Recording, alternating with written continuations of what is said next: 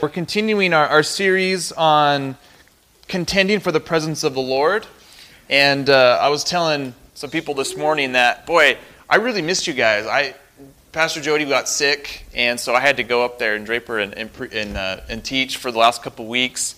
But every time I drove past that American Fork exit, I was just like, oh man, I miss my people. I haven't seen them. And, uh, and so I'm excited to be back. But basically, we're looking at Ephesians 3 14 through 19. Ephesians 3 14 through 19 today. And the biggest thing I, I, want you guys to see in this is one, how Paul prays for his people and how we can imitate that. But also that when we pray, we have to first see how we are identified, where our strength comes from, and that God loves us. Okay, so when we pray, we remember three things. We remember who we are we remember who gives us strength and who loves us. And we're going to see that in kind of three components of this prayer. So read with me. I'm going to read verses 14 through 19, and then we'll go through it and break it up. It says, For this reason, I kneel before the Father, from whom every family in heaven and on earth derives its name. I pray that out of his glorious riches he may strengthen you with power through his Spirit in your inner being, so that Christ may dwell in your hearts through faith. And I pray that you, being rooted and established in love, may have power, together with all the Lord's holy people, to grasp how wide and long and high and deep is the love of Christ, and to know this love that surpasses knowledge that you may be filled to the measure of all the fullness of God. That's a good passage, right? So let's look at the first point identity. He says here, every family in heaven and on earth derives its name. Derives its name. Where does it come from? Who, who gives them the name they have, right? And he's talking about people of faith in the past, in the present, and into the future. And what we need to remember is that we come from a mighty lineage of faithful people. Maybe not our, our blood relatives necessarily, but what Jesus has redefined is the family concept. Remember in Mark when Jesus is speaking to his disciples and they're talking about his mother and his sisters and his brothers being out in, outside the door looking, to, looking for him and, and wanting to speak with him. And, and Jesus is sitting around and he says, These people who do my Father's will are my brothers, my sisters, and my mothers, right? One of my favorite passages in Mark. And what we're seeing here is a redefinition of what family is a family of faith rather than blood. And so, so Paul is, is making a statement here that for this reason, I kneel before the Father. And so we're, we're coming before the Father. We're coming before our Father, the, the new head of the family, the, the new origin of everything, right? The source, the beginning. As we talked about, we, when we contend for God in prayer, we're, we're going to Him as the one who gives the source of all things, the creation of all things. He, nothing comes from Him that, that or we, we can receive all that come from Him when we go before Him because our names derive from Him. So it's like He slapped his name onto us and says our names derive from him. We are labeled and identified with him, which is an important part when we come before him, right? Because I think the first place the enemy attacks is our identities in Christ. He wants you to be identified by sin, by shame, by guilt, this, this enemy that, that's out there. And what we need to remember is that when we come before the Father in prayer, we're, we're going, man, He is our Father. He is our Abba. He is our dad, right? Amen. He is going to answer the things that we ask for Him when we ask in faith for Him. We talked about that with that prayer of faith in the past. And I mean, how many times have you been identified by who your parents were in life? I mean, I grew up as Pastor Keith's kid, right? That was my identity. It was Pastor Keith's kid, right? Every, I mean, Mitchell, I know it. You're oh, you're Doug Kool Aid's kid, right? Yeah, I mean, you probably still get it. Yeah, I mean, I think we all have times in our life when we are identified as somebody else's kid, right? And so, when what Paul is saying here is that you're no longer really identified. In a way, I guess you are. I'm not saying you're completely canceling that relationship out, but what I'm saying is that in the spiritual realms, you're identified by God you're identified, boy, you're the Lord's kid, right? And as we walk into the faith and prayer with Him, that's the first thing we need to remember when we're, we're sitting down. I don't know if you go to your prayer closet, your rooms, your cars, wherever it is that you start to, to begin your day in prayer, you're remembering, man, I'm yours. I belong to you. You belong to me. We're in relationship. I'm coming before you, Father, because I am yours, right? We remember the identity first. And that gives us a new aspect, a, a new um, I guess what you could call a new perspective when you're going into prayer is that you're talking to your dad. You're talking to your dad. You're not talking to some outer being that has no relationship with you, right? You're going to somebody who cares for you as a father is supposed to care for his young, right? Someone who's going to provide, someone who wants to, to give you everything that, that aligns with his will. It's a beautiful, beautiful thing.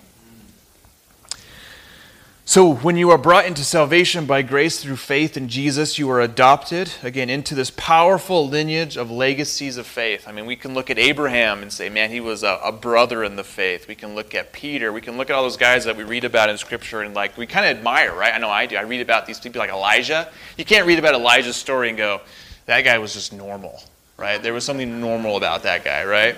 Like, absolutely not. In James, it talks about how he has the same nature as we do right? That we have the same. Um, think it's James 3 2. I might be wrong with that, though. Don't quote me on that. I know it's in James, but he talks about how we have the same nature as Elijah. He can do the same things that we do, right? There, there was the same God, right? It's a legacy of faith that comes with that.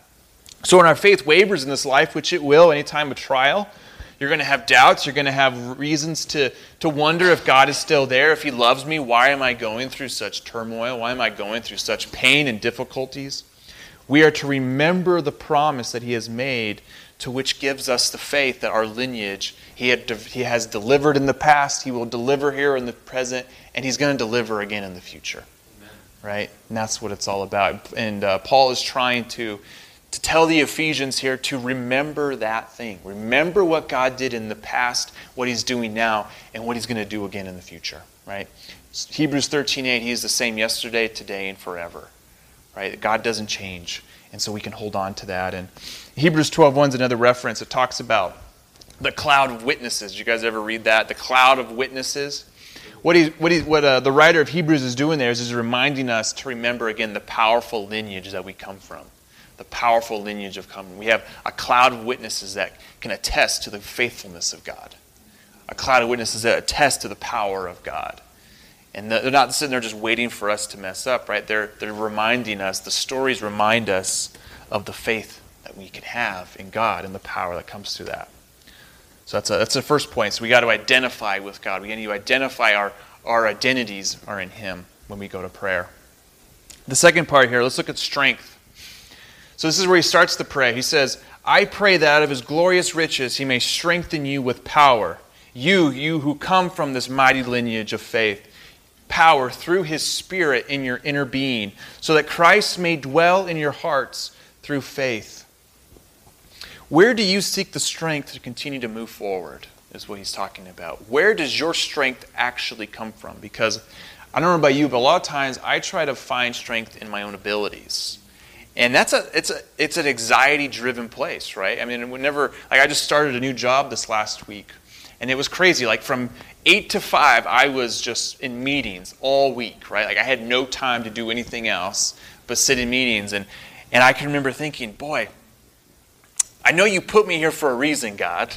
I know I'm sitting here with every every person in this room is a BYU graduate, right? So of course I'm like excited a little bit about that. But at the same time, I'm like, this is a this is a big job. Like I remember thinking, like I'm like I'm a, I got my big boy pants on here. Like this is I have a lot of responsibility. Like I'm not just like I'm so used to going to those entry level positions and you just have a lot of other people doing things, right?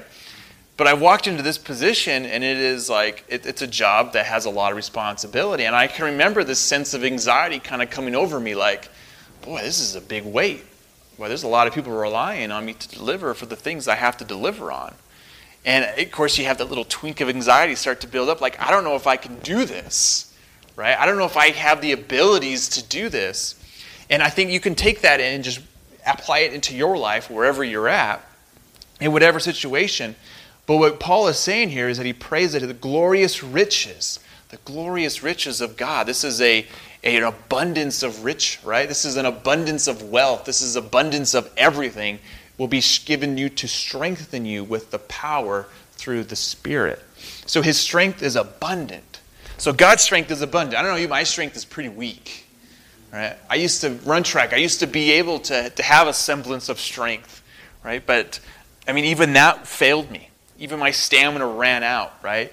But what God is saying here is like, man, I want to pour all of my strength into you through his through my spirit not through your own abilities right? And that's where we fall that's where we fail is when we take it upon ourselves to fix it right? And that's where we fail. We've talked about that many times over this series is when we start to try to build up our own warriors we try to build up our own abilities we're going to ultimately fail.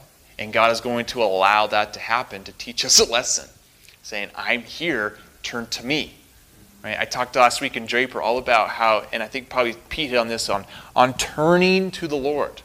Turning to the Lord. It's not repentance is not a bad thing. It's it's been taken as a shame, guilt, fearful burden. And what God is saying is, no, return to me. Look at me. Look at me is what repentance means. Right? Look to me. Turn from where you're at and look at me because it's going to come from me where that comes from. So when Jesus is saying repent and believe, he's not saying repent ye sinners or burn, right? He's saying look at me and believe. That's what repentance means. And that's where he's, he's, he's saying this is, is I want to pour my strength into you. I want to pour my power into you. And it comes through the Spirit. So, unlike our own strength that fades and weakens, his keeps on going. Because when you look at somebody who's mature in the faith and you see them running races for 30 years, I think of my dad who, who's been pastoring for 35 years with no break. He doesn't believe in sabbaticals. It was just like, I look at him like, man, how's he? I've been doing this for like three years and I've already wanted to give up like twice, right? And you look at that guy, like, I've never heard him complain or say I'm done or anything like that. It's always been, like we're going, we're doing this over 35 years. And, and so you look at people who have been filled with the power and strength of god in the past and it gets us in, a, in a, it gives us the faith to continue moving forward but we remember that it's from the inner being from the heart of which god strengthens right? It's from the heart that god strengthens. And remember that. We looked at that last week with or maybe two weeks ago with the heart.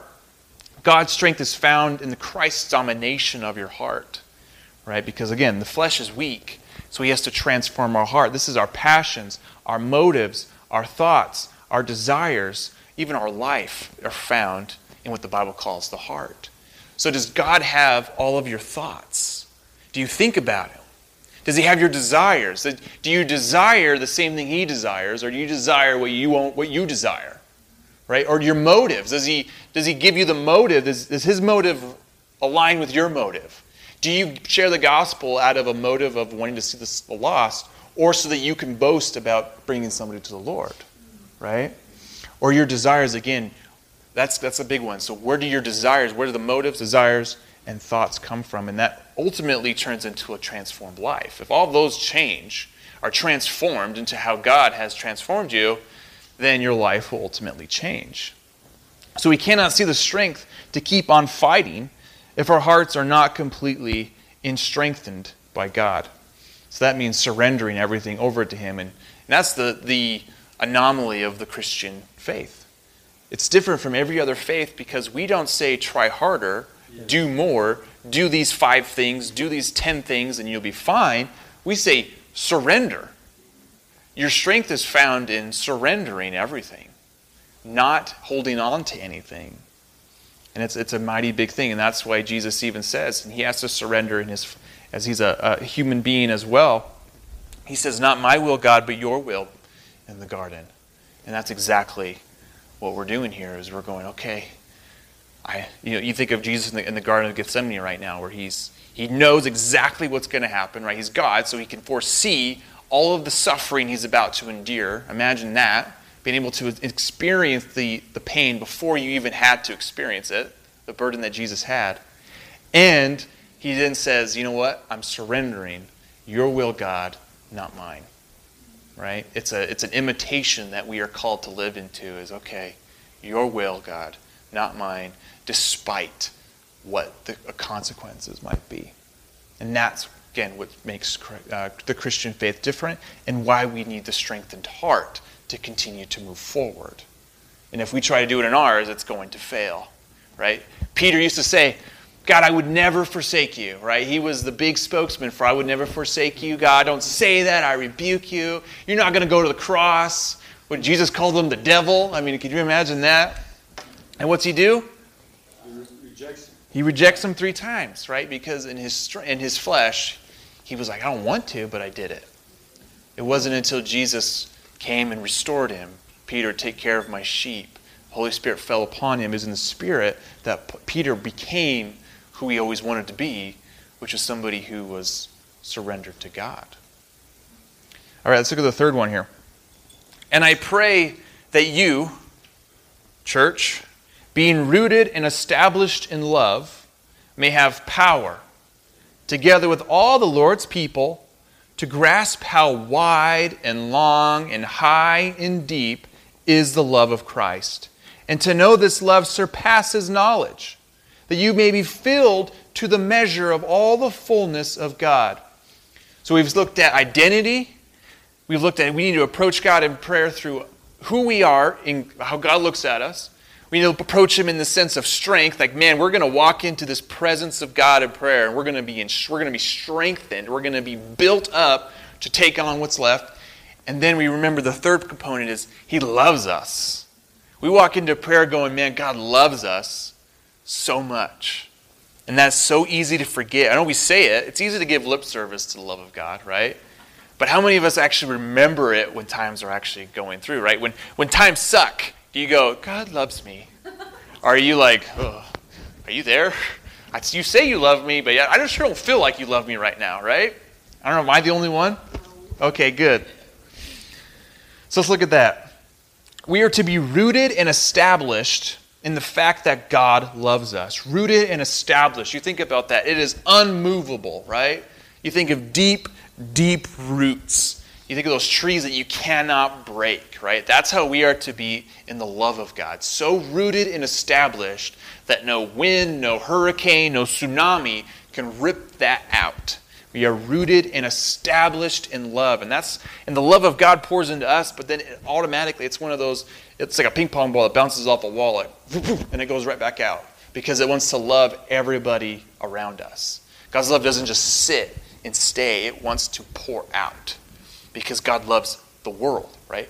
John 3:16, God so loved the world that he gave, right? And so we are the same way. He pours his love into us. Remember that, but it's it has to come out, right? It can't stay in, right? So we find avenues to give our love to the people around us. And it says that, and that includes, that gives them power together with all the Lord's people. So you have all the Lord's people doing this, right? That's how the Roman Empire was transformed, right? In a relatively small amount of time, 150, 200 years, the, the biggest empire in the world will go, oh, Jesus is king. Jesus is king because of what was going on in this time in, in Ephesus and around the rest of the churches during this time. This was the rooted and established time where the love of God was being poured out. And it still wants to. It still wants to be poured out. It hasn't changed, right? Amen? So never slide into the insecurity that God has stopped loving you. Okay, because your, prayer, your prayers will be affected, your time with the Lord will be affected when you don't really sense that God loves you or you have insecurities about God loving you because of X sin or whatever situation or bitterness because he wasn't he didn't deliver the way you thought he should deliver. So we always need to remember that God loves us. We're secure in that fact. We're rooted and established because insecurity out of that will affect our time with the Lord. Because you won't want to spend time with Him, right? Exactly. So in Christ, again, there's no longer shame, guilt, or condemnation. There is only His great love. We're not condemned any longer. We're not, we're not defined by shame and condemnation or guilt. We're defined by, God, man, God loves us. I think of what, you know, Apprentice and Sarah were sharing about with just giving somebody a, a pair of pants, right? And she was talking about their, their, uh, their faces just lighting up, right? And just being like, this is amazing. And that, that's over a pair of pants. I don't know about you, but I have, I have like multiple pair of pants. It's crazy, right? And then we think about what God's love did Right? God's love was wasn't just a pair of pants or, or a full stomach. It was a, a salvation of our souls. Like we weren't going to have him. And then he gave us a gift in Jesus Christ through faith and belief in him. And now we have him and we have eternal life. That's a, that's a monstrous gift, right? That's a monstrous amount of love that he's poured out for us to do that, to be able to have the opportunity to respond to that. So it's in love that bonds all Christians together. It says in love that bonds all Christians together. The love that God has poured out into us, brought into the manifold of God. You guys, in, in a few verses up, it talks about the manifold wisdom of God is found within the body of believers, what we call the church. Right? So when we come together in love, the manifold, the, the, the system of which all this love pours out is found in you guys, in us. In us. It's not an individual contributor thing. We are a community of believers where the manifold wisdom of God, it comes in from God, goes into the manifold, and just shoots out across the community.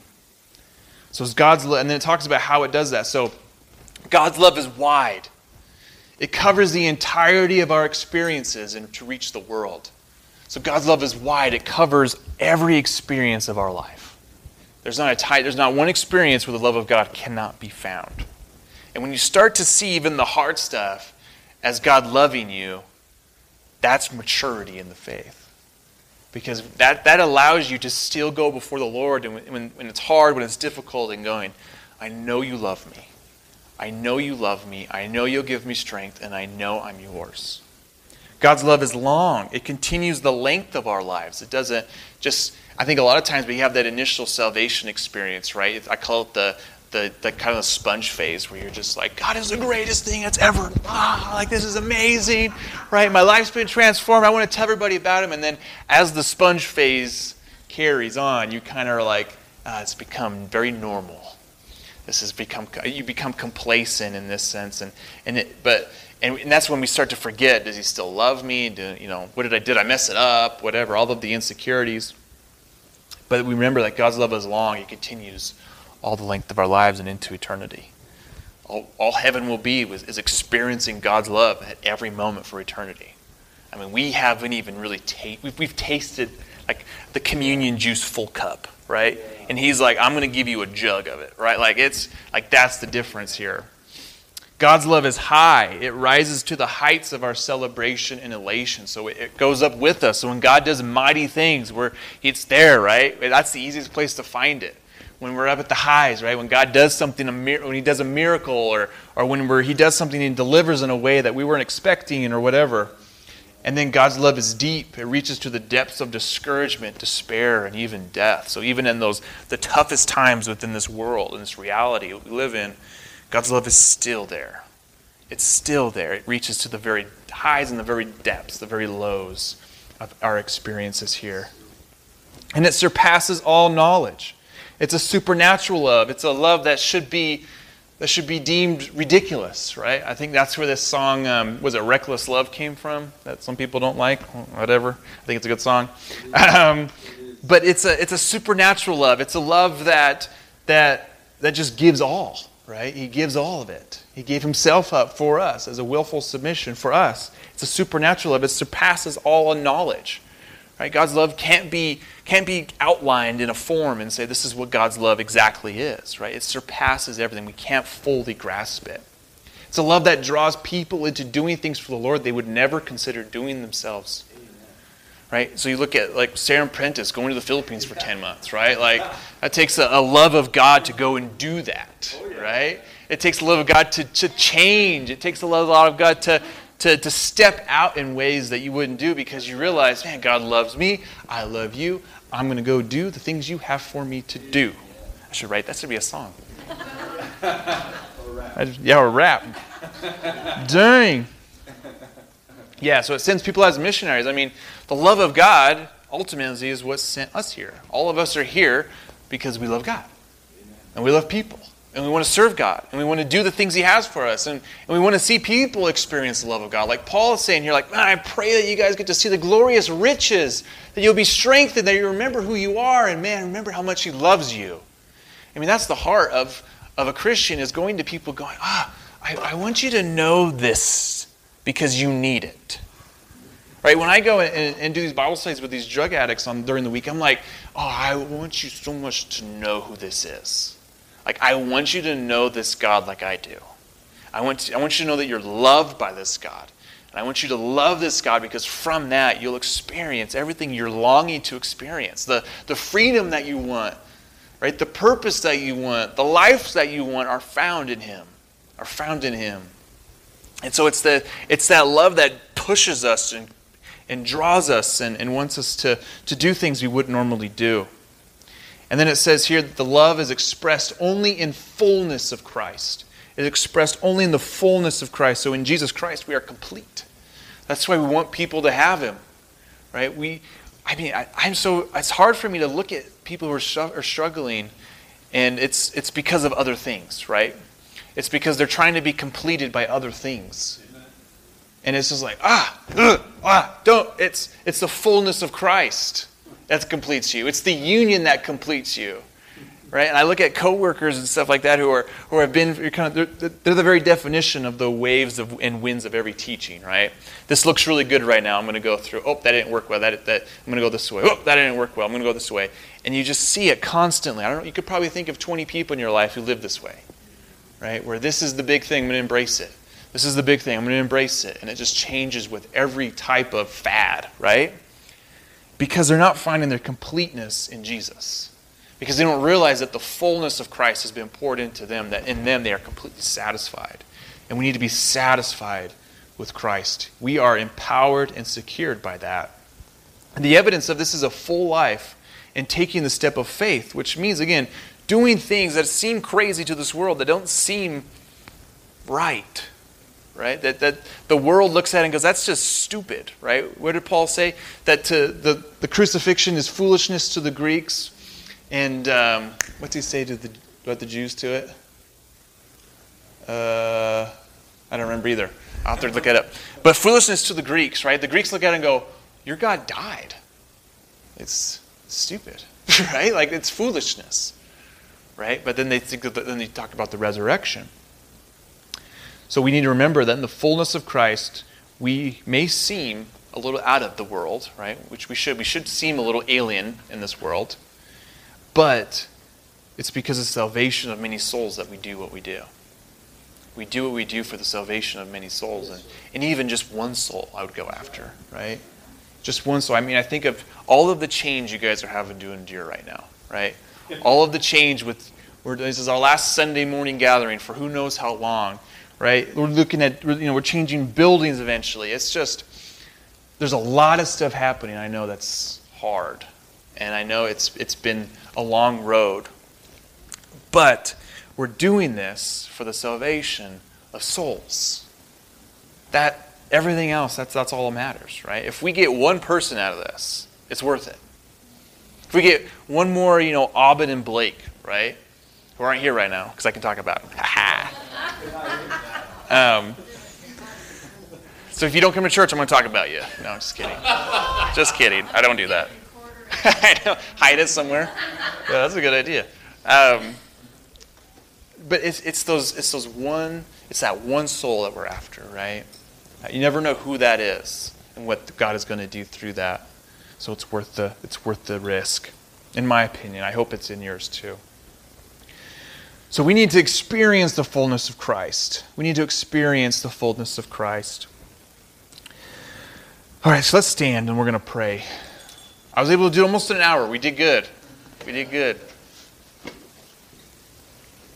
So, just to recap, when we walk into the presence of God, when we're going to pray, we remember first our identity whose we are, whose we belong to, right? Who we are derived from, our names derived from Him, right? The second part, who gives us strength? Who strengthens our heart? And that heart is strengthened by the changing of the heart, the transformation of the heart, the renewing of the heart, the, the fact that our desires, thoughts, passions, everything is His. It's surrendering all those over to say, Not my will, your will be done when we walk into prayer. And the third, we remember we're rooted and established in the love of God. That the fullness of Christ, the satisfaction, the complete unity of Christ is found in Him, on Him alone. So, who wants the fullness of Christ? If raise your hand if you want the fullness of Christ right now in your life. Amen. Let's pray. Father, we want the fullness of you, God. We want to be completely satisfied by who you are, by what you are in our life, by the transformation of our hearts. Lord, we want to surrender everything else we lay it all down our, our desires, our personal passions, our thing, the things that we feel like we need. Lord, we lay those down so that we can have the fullness of you in our hearts, in our innermost being. We want to be satisfied completely by you, in you alone. Not by this world, not by what the world says should satisfy us, but by you. So when we come before you, Lord, we come before you as your bride, your church, a body of believers, and the manifold wisdom of God coming together to outpour the love of God into the community, into the ones who need it the most. Lord, I know that you've gone before us. Because if, if you don't go before us, Lord, we're not going. Lord, go before us, open the hearts, the minds, the ears of those who need to be shared the love of God, or need to have the love of God shared with them. Who need to just be told that you love them, that you are the one who, who is the satisfier, the complete unity. So, Lord, and I pray you start to turn their hearts. Lord, that those, those God, that, that you so loved the world that you gave your one and only Son to save all of mankind.